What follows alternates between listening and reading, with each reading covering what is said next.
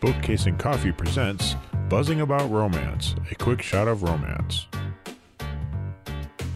Hey everyone, it's Becky from Buzzing About Romance. Hi everybody, Leah here. Um, on this episode of A Quick Shot of Romance, we are reviewing Eye Candy by Jiffy Kate. This is the latest release, which is book three of the Fighting for Love series in the Smarty Pants romance world of Green Valley, Tennessee. Leah, why don't you give us the synopsis from Goodreads? Okay. Vali Erickson is the classic middle child, misunderstood, underestimated, and overlooked. He's really fine with it. Or he's fine with it, really. The overlooked part is actually serving him well during this phase of life. He's in Green Valley in an effort to fly under the radar and regroup after a life altering blow to his heart and ego. The last thing he's looking for is a woman to warm his bed until one throws him to the mat and rocks his world. Margaret O'Neill is an only child who has led a sheltered life. She's used to being a wallflower. Her ability to blend into the background is what allows her to maintain her anonymity as a gossip columnist for the Green Valley Ledger. Since the Ericksons moved to town, she's never felt more inspired, especially with the newest edition. Vali Erickson is the definition of eye candy, devastatingly handsome, with muscles for days, giving her plenty to report about. The more Maggie observes, the more she finds herself wanting things she's only read about in romance novels. Admiring Vali from afar is good enough for her until their paths cross and she finds herself trying to stay afloat in uncharted territory. No labels, no promises, and way out of her comfort zone. Will this arrangement be what finally breaks her out of her shell, or will her heart be a casualty of the Viking invasion? Eye Candy is a full length contemporary romance and can be read as a standalone, book number three in the Fighting for Love series, Green Valley Chronicles, Penny Reid Book Universe. Okay, so before we go any farther, uh, let's talk about it that it's part of the Penny Reid Book Universe. Mm-hmm. So I've read the Knitting in the City series that Penny Reed wrote, but where does Green Valley come in? Um, Green Valley comes in from the Winston Brothers series. Um, that is where they live. They live in Green Valley, Tennessee. Okay. So, and Penny Reid, I like her, but she's Mhm. very wordy and has a very, it's a cadence you have to get used to reading. when She read has her. She has her very like she is her very own style. I have not actually read another author that writes quite like her, which I I kind of like to be honest. It it's it's a variation from everybody else. Like you have to be in the moment and need to read that type of book. I can't just randomly say I'm going to read Penny Reid today. Like I need to be in the mood for that. Um, but I I love her writing. Yeah. And so uh Eye Candy is written by Jiffy Kate and they borrow the world of uh Green Valley from Penny Reid. Yes, and uh, you occasionally see characters pop in like Jennifer, um, the, the Banana Queen, the Banana Cake Queen, um, Queen. the Donner Bakery. Like they have a whole Donner Bakery series, um, but yeah, they have um, different characters pop in every once in a while. They're not a huge component of the story, but they do show up every once in a while. Okay. Um, so the release date for Eye Candy was February 18th of 2021. It is uh, the tropes in this are sports romance, rom-com, small town, slow burn, virgin heroine, and then I would also say friends with benefits a little bit on this because there's they decide to go into it with no promises, no labels. Right. Um, and the series is The Fighting for Love. This is book three. Uh, steam level is a three because it's a slow burn. And the angst level is a two. There is relationship angst in this story. yeah there's there is no outside angst really there's some situational things that happen that create it but no other people or anything like that Um, and so I will say I read this as a standalone. Um, but you have read the other two books in this series, correct? I have, yes, and they they're just as good, just as funny. Um, they have their own set of issues and problems, but if you don't read them, you won't be lost. Okay. Um, now this was my first time reading Jiffy Kate. So um I was kind of excited. I really loved it. I loved this story Mhm. and I'm hooked. They're funny. Like they and it but they're not outlandishly funny or ridiculously funny. Like they are they're subtle in the way that their humor comes out. I mean, there are moments where it's just it's ridiculous, like It is things that are ridiculous. said or things that happen, but they're more subtle in their humor, but Well, it's not in a bad way. No, it's real life um, Uh-huh. Humor. Like these are situations that could happen to us in our everyday life. Mhm. Um, I will say, like, just real quick though. So we all know I am terrible with names, the Uh-huh. worst. I actually put Vali's name in Google, um, so that I could make sure that in my brain I was saying it correctly and it wasn't like Vale, but spelled weird, or Valet, or something ridiculous. Like I came to the meeting prepared. prepared. You should do that every time. Okay, well, let's not get ahead of ourselves. Um, Watch you do it one time and it's not right. I'm gonna. Well, I did that actually. Another story when we had Austin from Naughty Books documentary. I Uh-huh. put her last name in Google, but it was see- not. So completely wrong. It made it some crazy Italian. Anyway, let's get to Maggie. Um, Mhm. So tell us a little bit about Miss Maggie. Maggie i was homeschooled. She was fairly sheltered, but her she was a late in life child for her parents. She's an only child. Um, she works for her parents. She lives with her parents still. At she's 24, I think. 24, I think. but Yep. she mhm. still lives at home. The one thing I liked about her parents, so like they did shelter her, but at the same time they didn't. Like they wanted her to go out and experience things. They wanted her to live a life. Like she almost kind of held herself back a little bit because she had this fear, I think, of like stepping outside of her box in some ways.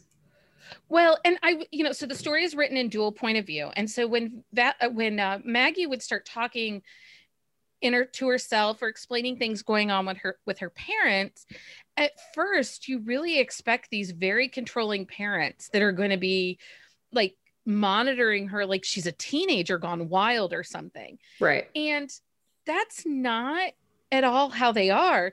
They respect her as an adult. They just ask her to be equally considerate of Right. them. Like if you're going to be late, tell us you're going to be late, you know, um or let us know where you are. If you aren't coming home, like you're only going to be gone for an hour and you don't come home until 2:30 in the morning, Right. it's just it, it's, they just wanted her to be respectful and thoughtful in how she did things um which I thought was nice because you you do read sometimes where the character is sheltered and they are sheltered. Like they don't experience anything. They don't get to go out and do things. And she was almost afraid to step out of that in some ways because because they did treat her so well and she didn't want to to make them have any disappointment whatsoever in her. And I but it was it was nice at the same time because she she had these little things that were her little rebellions in a way but they weren't because her parents wanted her to do those things at the same time. Yeah. Um i so but even though she was naive she isn't stupid. No like no. she's not making stupid or immature choices.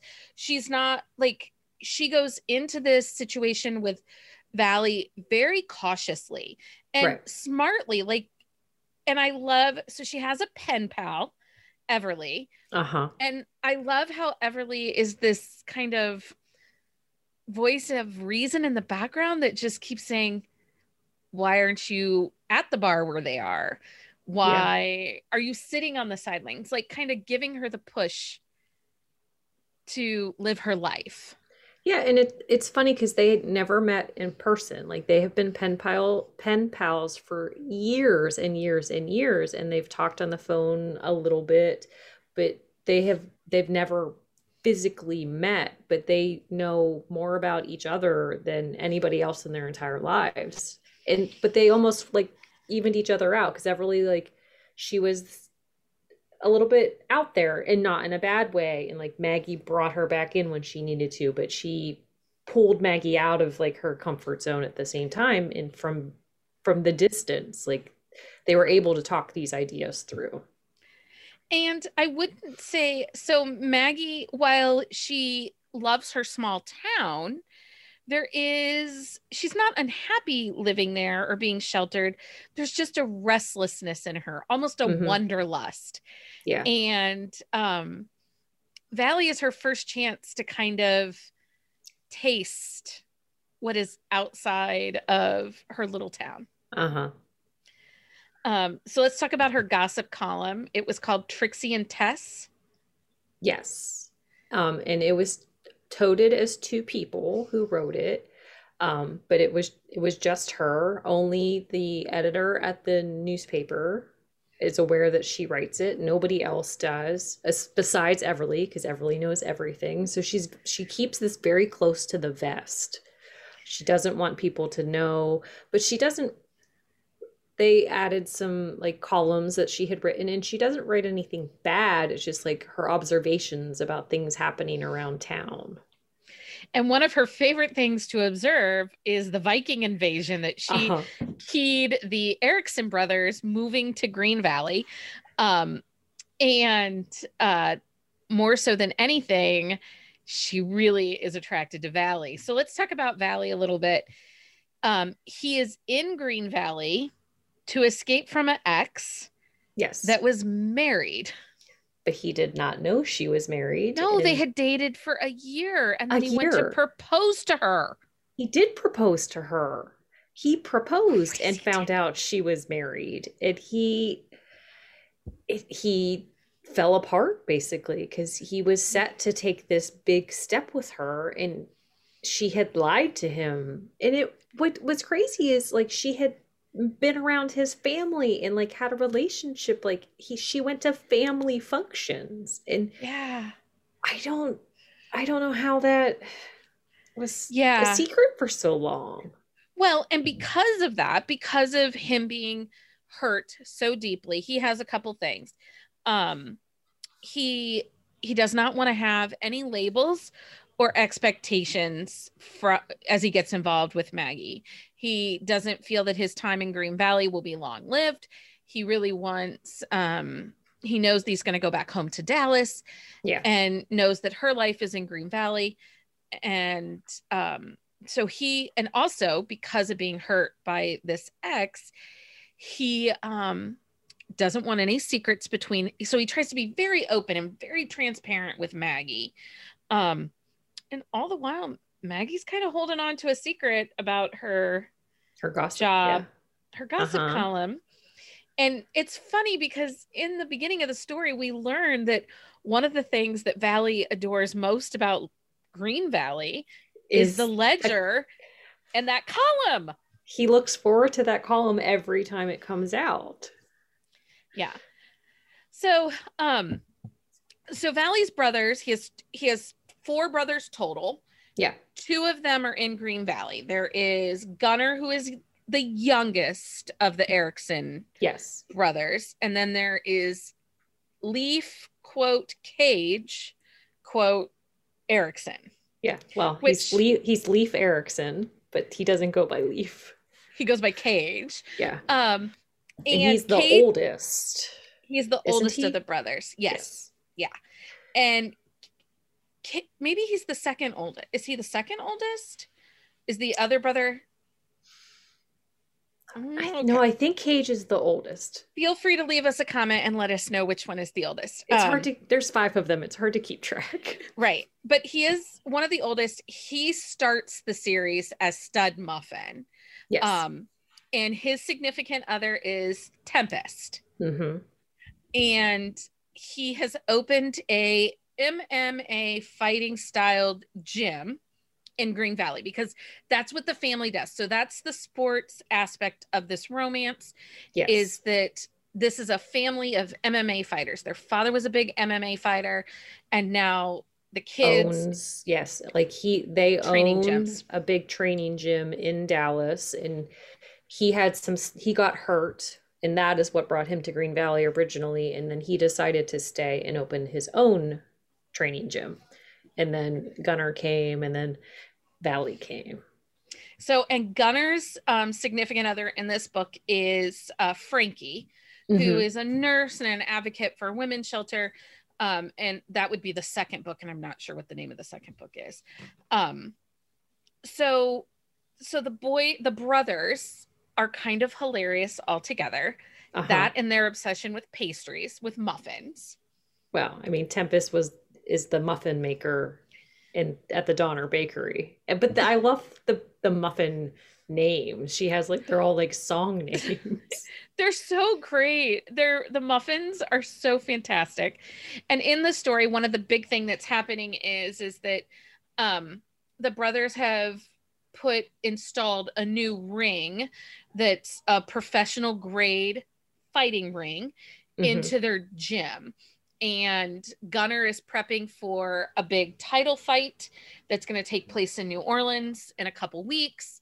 And so all of this is going on and maggie for the sake of the newspaper and her own curiosity and obsession with some really cute vikings uh-huh.